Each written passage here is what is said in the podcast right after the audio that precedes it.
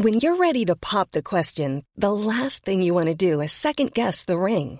At Bluenile.com, you can design a one of a kind ring with the ease and convenience of shopping online. Choose your diamond and setting. When you find the one, you'll get it delivered right to your door. Go to Bluenile.com and use promo code LISTEN to get $50 off your purchase of $500 or more. That's code LISTEN at Bluenile.com for $50 off your purchase. Bluenile.com code LISTEN. Burrow's furniture is built for the way you live. From ensuring easy assembly and disassembly to honoring highly requested new colors for their award winning seating, they always have their customers in mind. Their modular seating is made out of durable materials to last and grow with you. And with Burrow, you always get fast, free shipping. Get up to 60% off during Burrow's Memorial Day sale at burrow.com slash ACAST. That's burrow.com slash ACAST. burrow.com slash ACAST.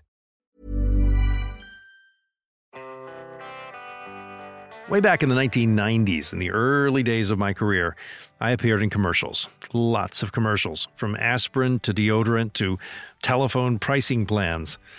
But one food item stood apart from the other products. One world famous, mainly chocolate cookie that bases its branding on how you can twist and separate the cookie wafers from their inner white filling. You know the one I'm talking about Oreos. You might even have a vague memory of me sitting at a table demonstrating this age old practice for a two year old toddler named Gary. Gary, it's time I taught you something every man should know how to eat an Oreo cookie. Twist it off. Oh, you did it. Just give it a lick.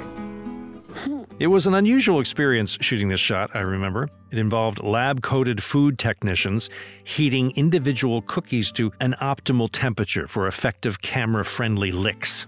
Gary and I were portraying the essential human bond between father and son, but that was, of course, secondary to the more important human connection to cookies. Now you just learn to tie your shoelaces and you'll be all set. Crossing time and generations, one need only know how to twist the wafer off to get to the really good stuff in the middle. There's a metaphor there. Connection to food is human history of the highest order and the lowest. Either way, it's universal. We all have our food stories to tell, and they are so often delicious.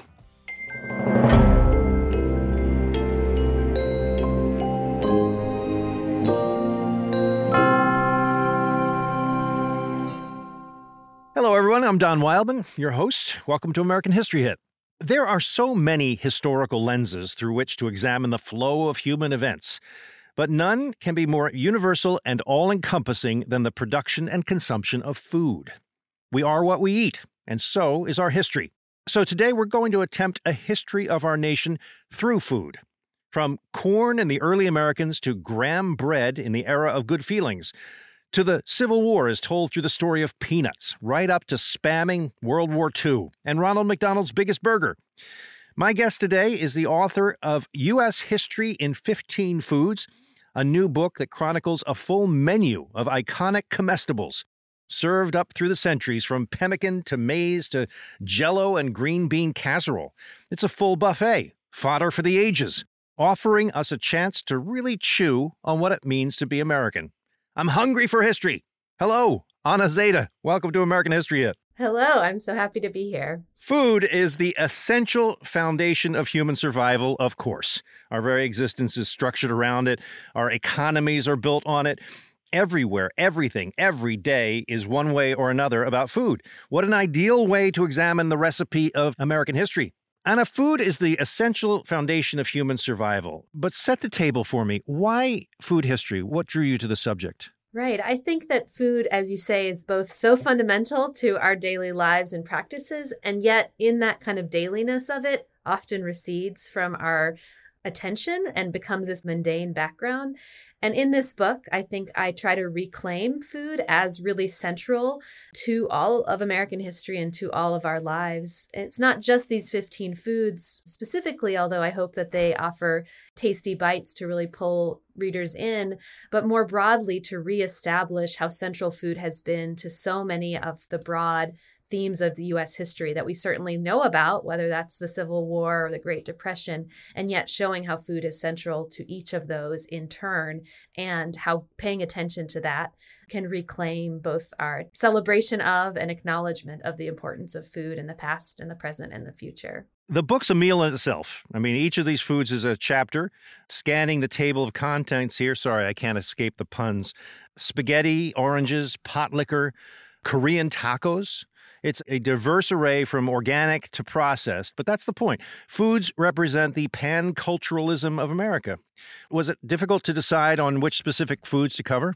Yeah, it was definitely a process, I would say, almost as long as writing the book itself was just coming up with the table of contents that I used as the book proposal. And the thing is, and I say this in the introduction, I think, you know, it could be a totally other set of 15 foods or a hundred others that could have been used to tell these stories. And I hope that people, as they read this, will think about what other foods that they understand as being core to different parts of American history. Well, we can't obviously cover all 15 of them, but let's try, say, five. And let's start with corn, maize, that most American of all foods that has been foundational, certainly for the indigenous tribes who developed it in the first place. How did corn become such a staple of early American society? Yeah, and corn, I think maybe more than any other, when you look at the table of contents, is one that we do talk a lot about in US history when we talk about European settlement of the Americas and engagement with indigenous cultures and foods. And so, especially when the British colonists come to the United States or to what becomes the United States, there's kind of a shock at how much corn is being produced and corn in many British eyes is sort of a lower status grain, something that's used for pigs or animal feed and not so much for human consumption. And yet, it's very clear that this crop is by now so well adapted to American soils that the methods that Native peoples have cultivated make it incredibly abundant, and that survival in this new land is going to depend on using the crop that's so in place here and of course borrowing on the indigenous knowledge that allows for the british survival in the early colonies. And hunger plagues those early years so significantly that figuring out a stable food crop that can sustain the colonies is top of mind it's the flexibility of corn. I mean, it goes in so many different directions. You can ground it up, you can eat it off the ear. There's all sorts of ways of doing it. But what really surprised me reading your book was that it's actually developed by indigenous societies. I mean, quite scientifically so. They're the ones that breed this and figured out how to take it from a few seeds on a plant to an actual useful plant itself. How do they do that? Yeah, it's the result of thousands of years of crop cultivation and breeding that allows for the kernels of the corn to become something that can be actually actually ground from the grass that has its origins in Central America. That over the years, the selection for the hardiest and sweetest and biggest kernels gets adapted. And, you know, there's still many, many varieties of corn and maize as it's known around the rest of the world. And this crop, because of its breeding in particular places, not all indigenous communities used corn, but certainly agricultural communities did. And so it, it, becomes adapted, and different strains and varieties of it become adapted to different parts of the land based on climate and environment and soil. As far as the English settlements are concerned and their sort of intersection with this food, you have Jamestown in the Virginia area and then Plymouth up in Massachusetts, a totally different relationship to corn, really, in terms of their relationships with the indigenous peoples. Yeah, although I would say, you know, a commonality is that the timing is different, but in both cases, pretty quickly the desire and the hunger for land, in large part to grow corn and to cultivate expansion, drives the conflict with Native peoples and the warfare that comes to characterize both on different timelines. And I think that's one of the things the chapter conveys is just how much this desire for land was a desire for land on which to grow food and in this case maize right which is i think not at least to my learning the way that we talk about desire for land it's less often what are we using this land for and of course we get to mining and other kinds of uses of land later but the ultimate natural resource in this moment of need for survival is food the difference between them, as I understand, Jamestown is they're trading for the corn essentially, not growing it necessarily. Whereas Plymouth, very famously with Squanto, as we're taught in fifth grade, teaches the pilgrims how to cultivate corn, putting that dead fish in the ground. That always surprised me. I've never seen that done since, but that's the difference between it. It's kind of like teach a man to fish and he can live forever. Yeah. And I think both colonies have very different approaches to market economies versus developing a kind of more rooted agricultural relationship to land. Although I think in both cases, figuring out how to grow also characterizes some of that need for survival in addition to the trades, especially as the kind of relationships feel less and less stable, having some control of that production those early colonists, did they just take the recipes from the Native Americans or did they develop this on their own? I think it was a lot of adaptation. I think early on, a lot of colonists, well, first they wanted to plant their own wheat, you know, that they were familiar with in England and saw that it wasn't working. You know, we didn't yet have adapted varieties of wheat that were going to grow in this different climate. And then when it's clear that this needs to be used, I think there was a desire sometimes to adapt British recipes or modes of using other grains to corn. Sometimes that worked and it led to syncretic food dishes. Other times, it was very much a direct observation and learning from native peoples to understand how do you mash corn and make a drink out of it, brew it, ferment it? How do you grind it up to make breads? How do you use corn as a vegetable? And so I think seeing the diversity and versatility that you mentioned was certainly an observation from native peoples that was then adapted to British tastes as well. It also becomes the beginning of the system of slavery in the colonies and then later on United States. Slavery is a system pretty much originally created to cultivate sugar in the Caribbean and eventually cotton in the American South. But in between, corn production creates the first real demand for large scale free labor. Yeah. And even when enslaved peoples were working on rice plantations or other early plantations, I mean, corn was the major food being fed to enslaved peoples in this early period, really from the early 17th century. And so, corn as both a production crop and the mainstay of diet throughout the history of enslavement really provides the nutrition that keeps that labor source going. Right and it becomes ubiquitous. I mean, I use corn every single day. It's embarrassing how much corn I eat, not to mention drink it in the form of whiskey and so forth. It's everywhere. Yeah, I mean, I think the thing is also we don't realize it. And Michael Pollan does the excellent analysis in The Omnivore's Dilemma where he sends off like um, McDonald's meals to lab for analysis of what percent of corn is in each of the dishes. And from soda being 100% corn between the corn syrup and the caramel color and the flavors and everything else that's in it it to even like the chicken nuggets being 60% corn because of the breading and the chicken feed and you know all of this I often teach that tidbit and I think it's kind of a shock at first and then it's like oh yeah you know we don't realize we're eating corn at all moments and yet it's come to so deeply pervade our food system it's what I like about the book. Each one of these chapters could be a book in and of itself. I mean, these are huge subjects that have the inevitable tipping point of society within them. You know, you can follow this trail, this thread throughout all kinds of our lifestyles and so forth. It's really interesting. Where'd the word corn come from? I'm just curious. It was called maize. Why'd they call it corn? Yeah, well, corn, as I understand it, was a much more generic term for grain in England. So corn meant grain. I don't know the etymology. So corn could be used to refer to any range of grains. And so it's only in the United States that it starts to be called Indian corn, meaning the grain that the Indians used. And then over time in the US, it shifts from being called Indian corn to just corn and becomes a much narrower application of that term. It's so much the case where the new world is also new things to eat. But part of that is adapting it to your own culture, getting over the prejudice against it and the people that you're stealing it from in terms of where the idea comes from. Let's move on to another chapter. So, graham bread. I love this subject because I learned so much from it. I mean, we're skipping a century ahead to the early 1800s. I'm talking about graham bread, not graham crackers, so people understand. This was created by a guy named Sylvester Graham, who I'd never heard of. Of course, I've heard of it because I've said the word graham crackers all my life, but I never knew his name. So, tell me first about Sylvester Graham. Yeah. And I did think this was such an interesting hook because, as you said, most people have never heard of him himself and yet have heard the name and used it from childhood and eating s'mores or whatever. So, Sylvester Graham was, yeah, an early 19th century moral reformer. He comes to prominence in the temperance movement, moving around giving these speeches against alcohol. And this is also the time of terrible cholera outbreaks where concerns about public health and disease are really widespread. I mean, Americans are looking for answers, are looking for reasons why these health problems are so widespread and how to address them. And so Graham steps in and starts to give this wide ranging advice, not only against alcohol, but dietary advice and moral sexual advice as well about how to maintain health, both moral and physical health, through diet. And so he encourages abstention from alcohol, but also is an early vegetarian advocate against meat and as well against white bread, which is where the graham bread comes into play here. This is so much a time of change in America. I think it's fair to say most Americans don't think about this time period very much between the War of 1812 and the Civil War.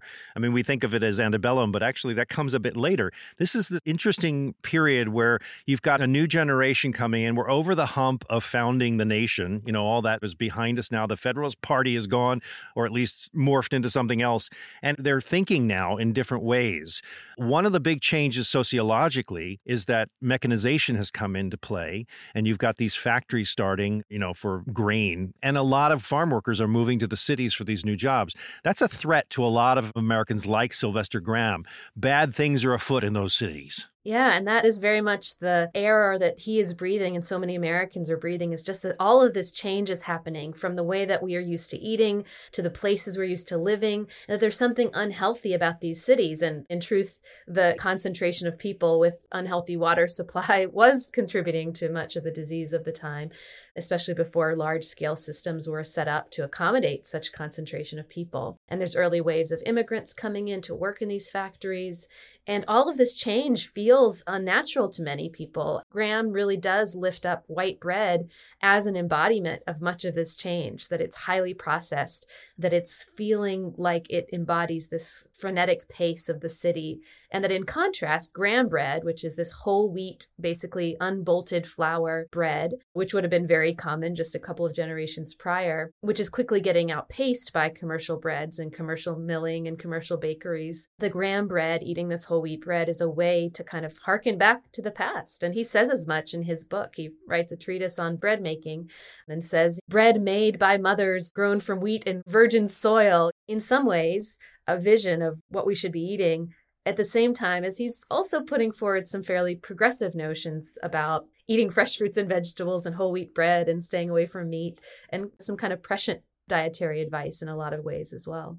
This is such a strain of American society that starts at this point. I mean, what was he so afraid of? You know, if people are going to eat this white bread, what was going to happen to him? There's this huge movement of Grahamites, as they're known, followers of his, who are writing into him saying, I've suffered from these terrible health conditions.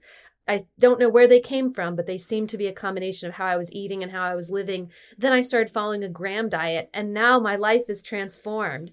And his followers created these journals where they circulated these kind of stories. They created Graham boarding houses, which were places for people to stay in the city where they could be eating this diet. And so I think there's a real reinforcement that there was something wrong with the broader culture and that that was manifesting in people's bodies, in their health, in this individual focus, and that it could be addressed by individual behavior and dietary change, which I think is a really appealing feeling in a time when systems around you are changing and you can't control those but you can control how you eat, you know, and I think that drawing on that individual change is certainly present today as well. How do we control things?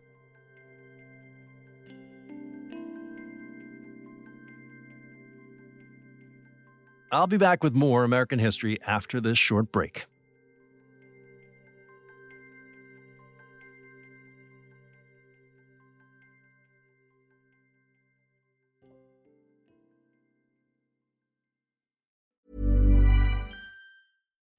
Would you like to look five years younger? In a clinical study, people that had volume added with Juvederm Voluma XC in the cheeks perceived themselves as looking five years younger at six months after treatment. Look younger, feel like you. Add volume for lift and contour in the cheeks with Juvederm Voluma XC. Reverse signs of aging by adding volume to smooth laugh lines with Juvederm Vollure XC. For important safety information and to find a licensed specialist, visit juvederm.com. That's J U V E D E R M.com. Not for people with severe allergic reactions, allergies to lidocaine, or the proteins used in Juvederm. Common side effects include injection site redness, swelling, pain, tenderness, firmness, lumps, bumps, bruising, discoloration, or itching. There's a risk of unintentional injection into a blood vessel, which can cause vision abnormalities, blindness, stroke, temporary scabs, or scarring. Talk to a licensed specialist to find out if it's right for you.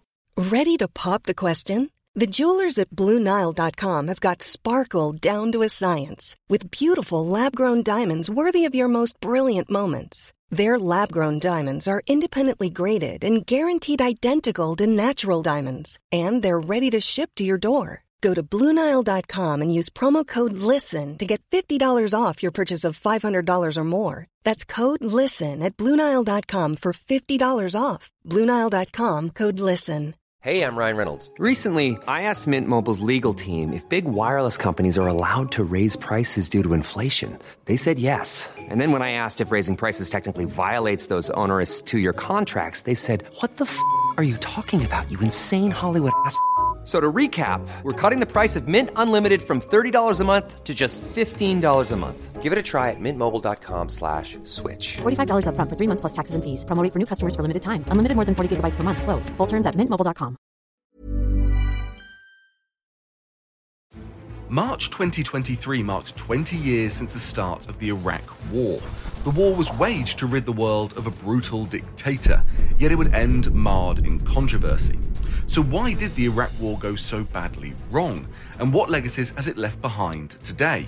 Well, I'm your host, James Patton Rogers, and every Monday on the Warfare podcast from History Hit, we're exploring a different aspect of this tumultuous period in history. We'll be asking what was the role of the UK government and Prime Minister Tony Blair? could the Secretary of State legally order British forces into Iraq and could British forces follow that law? And how did ISIS rise from the destruction left behind? But ISIS, this peculiar strain that we all came to, to know very well in uh, the mid 2010s, really got its start because of the US invasion of Iraq. Join me, James Patton Rogers, on the Warfare podcast from History Hit as we look back on one of the most controversial conflicts in recent history. This is the origins of Back to Nature. This is Euell Gibbons. It pops up all the time, all throughout American society, as, oh my gosh, this is all getting away from us. As soon as we lose control of what we eat, we lose control of our morals, we lose control of our way of life. Shades start to come through food diet issues. He is a preacher. I mean, this is important to stake out. This is all sort of happening in Philadelphia area. He joins the Temperance Society of Philadelphia. This is also the beginning of that, but eventually becomes prohibition in the 20th century. This is a really cool thing to point out at this point.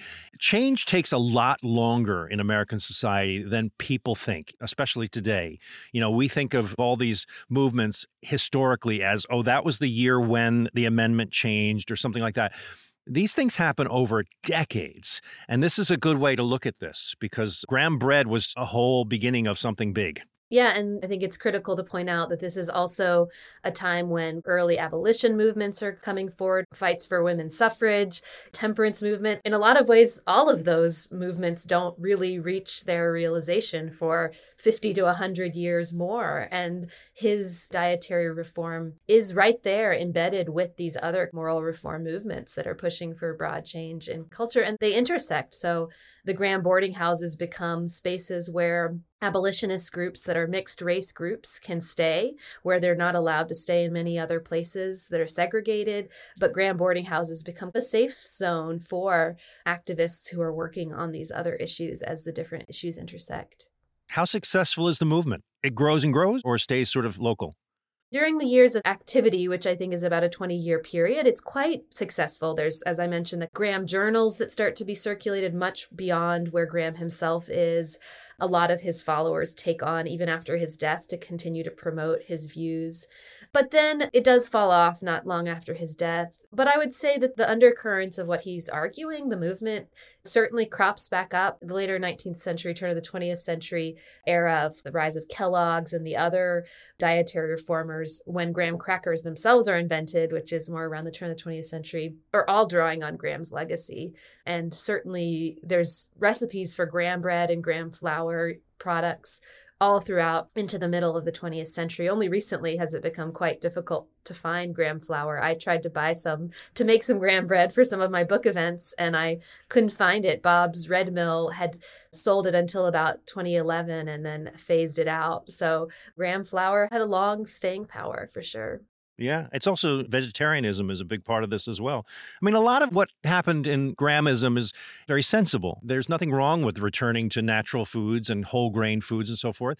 It's just interesting to see that in American society, we meld our other influences into these kinds of things so much that it's fascinating to unpack how that works. And also, most importantly, how those influences morph into other kinds of ways of thinking that aren't necessarily how they started. And that becomes its own unpure brew, I suppose. We never really talked about the flour itself. Basically, it's not necessarily whole grain. There's really something special about this flour. Yeah, so he refers to it as unbolted wheat flour. So taking the kernel, the wheat berry from the grain at a certain stage of development, and then, yes, grinding the entire grain so that there's no separation, so that the germ and the bran and the endosperm of the grain are all in there together. And so it's a very coarse, dense flour that, especially with the baking technologies of the time, led to a pretty brick like intense bread, though it was often cooked with sour milk and early leavening agents to try to introduce some lightness to it. And is that what they used for graham crackers? Because that comes later. That's the 1890s. It's Nabisco. Yeah, so Nabisco, I think they're largely drawing on Graham's legacy more than his ideas so much because graham crackers pretty quickly become a fairly highly processed sugar laden object which is not something graham would have himself endorsed. But yes they do try to use graham flour in the early creation of graham crackers in order to make them a little bit more palatable and a little bit more snack like while still using the graham flour. Is not something graham would have himself endorsed. But yes they do try to use graham flour in the early creation of graham crackers in order to make them a little bit more palatable and a little bit more snack like while still using the graham flour. And swell with a melty marshmallow and Hershey bar on it.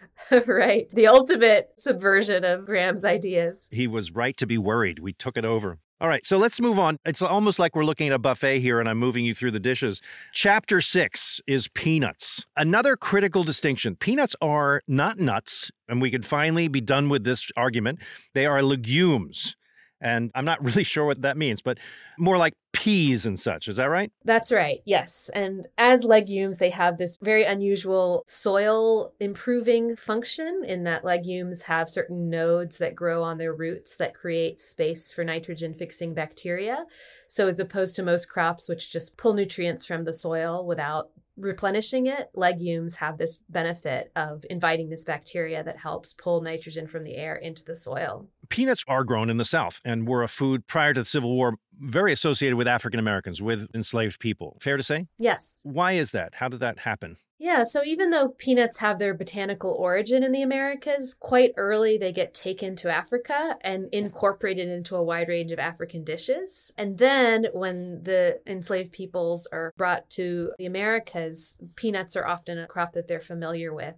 Peanuts are also often grown to feed to animals, livestock, pigs, and the like. Some knowledge about their soil replenishing qualities are known, so sometimes they're grown as a cover crop, but the food itself is not really seen as very valuable. And so often enslaved peoples are the only ones eating them, sometimes poor whites as well. But they have a really low class association, both because of the way they're fed to animals, because of this lack of curiosity about what they're capable of. And that's very much the case through the Civil War. And then, as I describe in the book, the Civil War, as with many other foods, is a time of real regional migration that allows people from the north to soldiers who are fighting in the south to taste foods that they have never tasted before and then bringing home those tastes. And because of the need during the Civil War for substitutions for foods that are not available, peanuts start to be used for oil as a coffee substitute, sometimes as a flour substitute. So the need to take what's ever available locally and substitute it for foods that would otherwise be imported that blockades prevent. I just want to remind people we're talking about a book called U.S. History in 15 Foods here, written by Anna Zeide. And what I love about this book, really, it's very engrossing. You do a really great job of melding together the story of the food, the real basics of the science of the food, even, with the history backdrop that you're talking about. And there's a factoid here about peanuts that I found so fascinating. In the Civil War, one of the early moves Lincoln made as things got very serious was a naval blockade against the southern ports, which had a very, very real effect. And suddenly, white Southerners are eating legumes like never before. I mean, peanuts to them aren't so bad after all. But you mentioned one fact that I never realized that the one campaign Lee made into the North, Gettysburg, is largely motivated by getting his troops fed.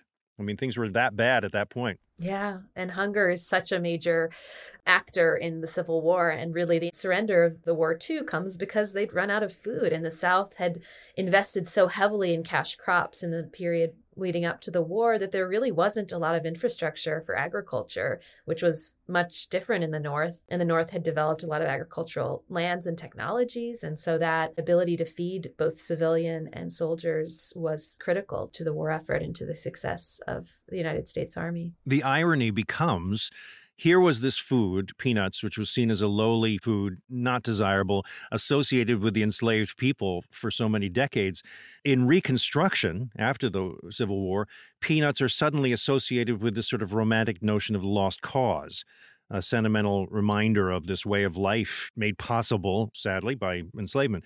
But peanuts are this sentimental notion at that point, embraced yeah, and there's this whole movement north where, as with so many things, as a nationalizing happens around this food, as peanuts development in Virginia largely starts to be sold northward, such that cities, immigrant vendors start to sell peanuts. Peanuts start to be incorporated into these new leisure activities like the circus or baseball and have these associations with fun and with a snack that's easy to eat on the go. And then later, around the turn of the 20th century, are incorporated into these like vegetarian sanitariums as a source of protein and also suffragist parties and things like that. And so they start to have a very different social class designator as they start to be embraced by Northerners and white people in the cities and wealthier people. Sure, it's economically driven like everything else.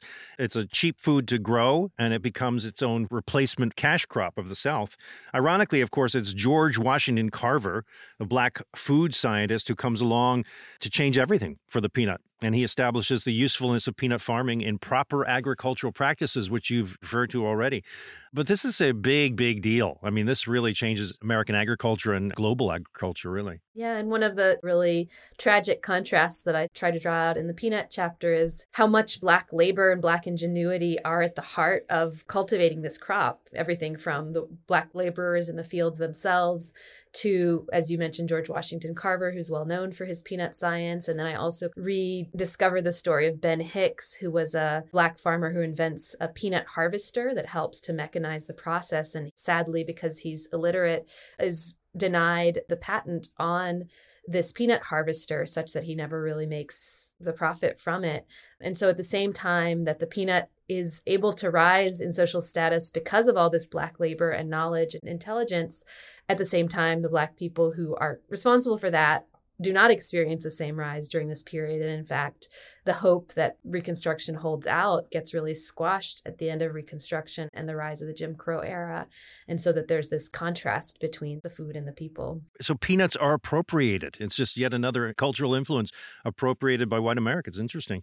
How much does peanut butter have to do with this? Yeah, so I don't get into peanut butter that much yet because, as with so many of these foods, and you mentioned, I could have followed all of these foods into many different eras. But in terms of the era that I use peanuts for, peanut butter hasn't really been widely adopted or used yet. It comes later in the 20th century, but it certainly emerges out of the widespread cultivation of the crop that creates this abundance. Was it about the roasting? I mean, what was the big change as far as making this more palatable, especially to a white market? Yes, they can be roasted, they can be boiled as they often are in the South, still in the shell, salted, incorporated into other snack mixes. So my sense is that it was about the versatility and the finding many different ways to incorporate peanuts into different foods. And then, yes, with the creation of peanut butter, which is a very American food, creating this sandwich filling that makes it very popular with young kids and cultivated as a lunchtime food. I need some meat in my diet. Let's move on to the chapter about spam. Spiced ham. Many people don't realize this. When you squeeze two words together, you get spam, and squeeze is the operative word. They were putting a lot in one of those cans.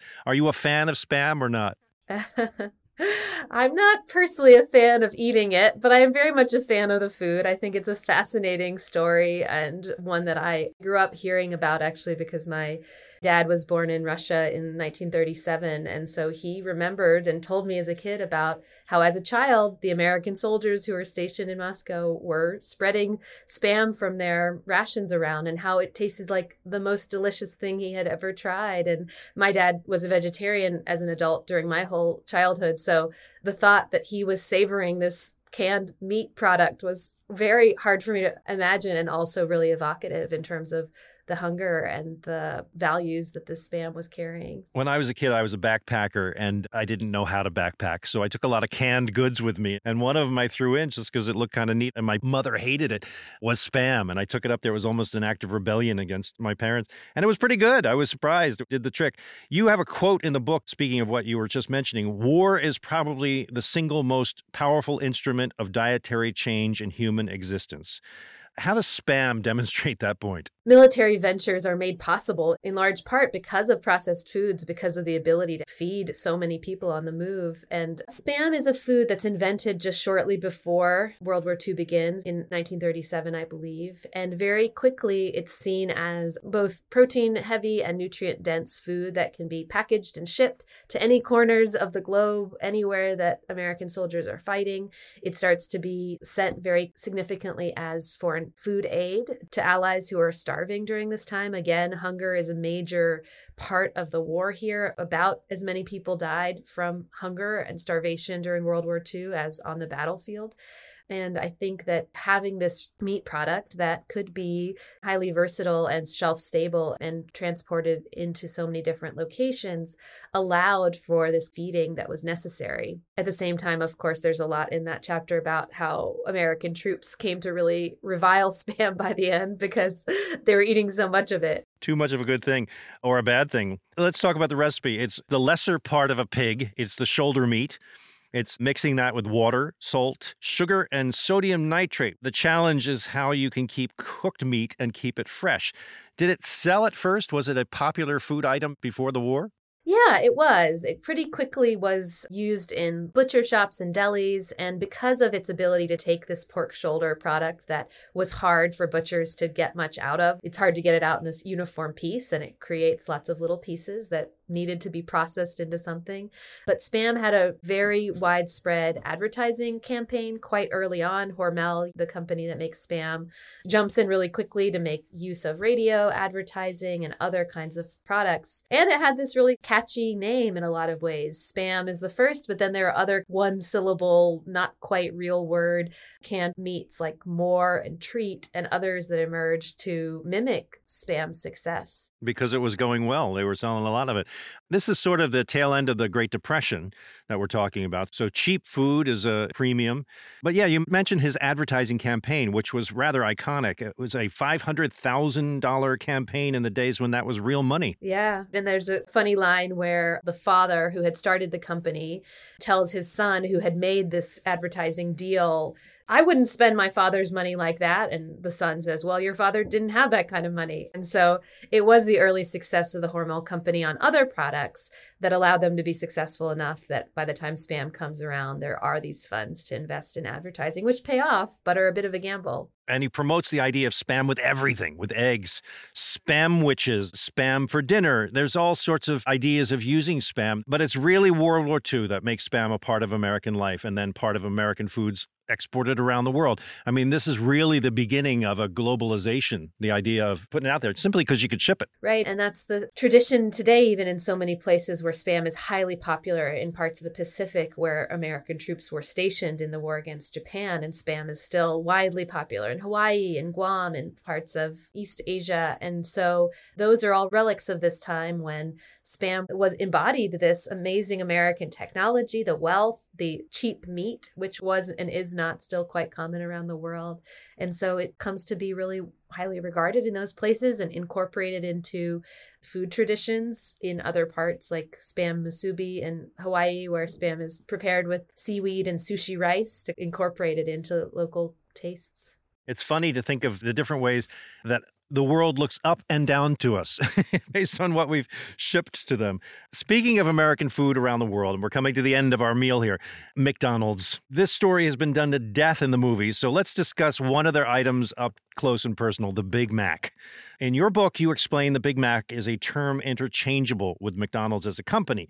I'm just going to do it. Two all beef patties, special sauce, lettuce, cheese, pickles, onions on a sesame seed bun. I was probably eight years old when that came out, and we were all running around singing that song because it was so much fun that you could memorize it in no time flat. But that's the magic of an advertising slogan. Yeah, and Big Mac, as you say, the chapter is as much about McDonald's as it is about the Big Mac specifically. And it is also as much about the Big Mac as it is about America, because one of the arguments of that chapter is that by the 1990s, you really have McDonald's standing in for America on the global stage in all of its strengths and weaknesses, and the way that this globalization of the food company represents a globalization of the American way of eating. It's the 1990s when McDonald's as a business really defines globalization, which is for about five minutes, that it was a favorable idea.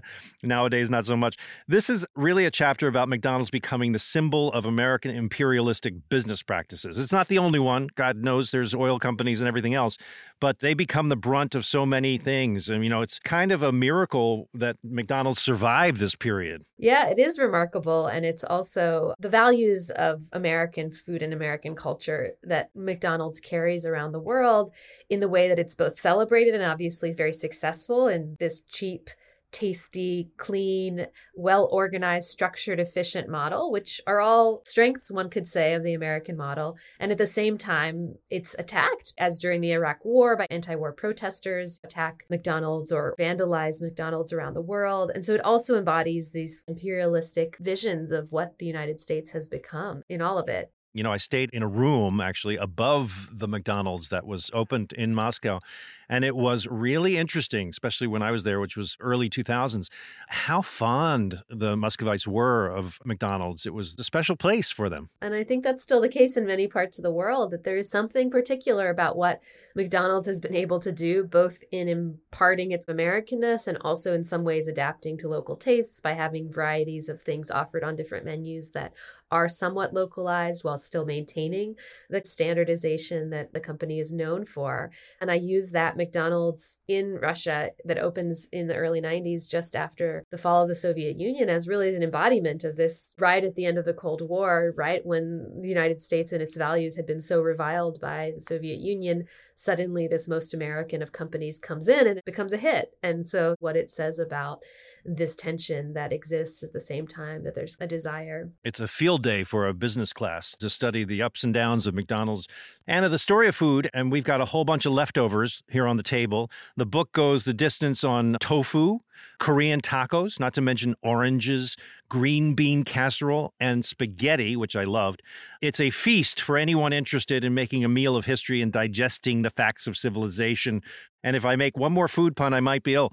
So, Anna, how did this whole adventure of writing this book change your feelings for food and food history? It cemented and deepened my sense of how valuable studying food is as a way to understand US history. I mean, I would love for this book to be used in just general US history survey courses because I really try to do the work of giving the context, not just telling the food story, but also the moments. And I think that for students who don't always have a strong connection to moments in history, or for anyone who likes history but doesn't always find a common way of telling it or as accessible, that there's something about seeing it through food that really pulls us in and gives us that seat at the table. It's the universal thing. It's the way into history that is commonly understood by most people.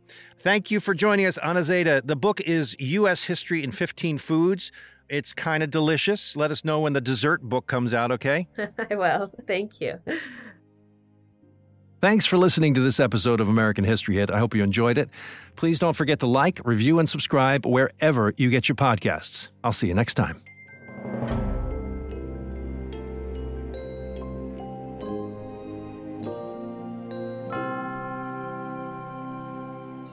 This podcast includes music from Epidemic Sound.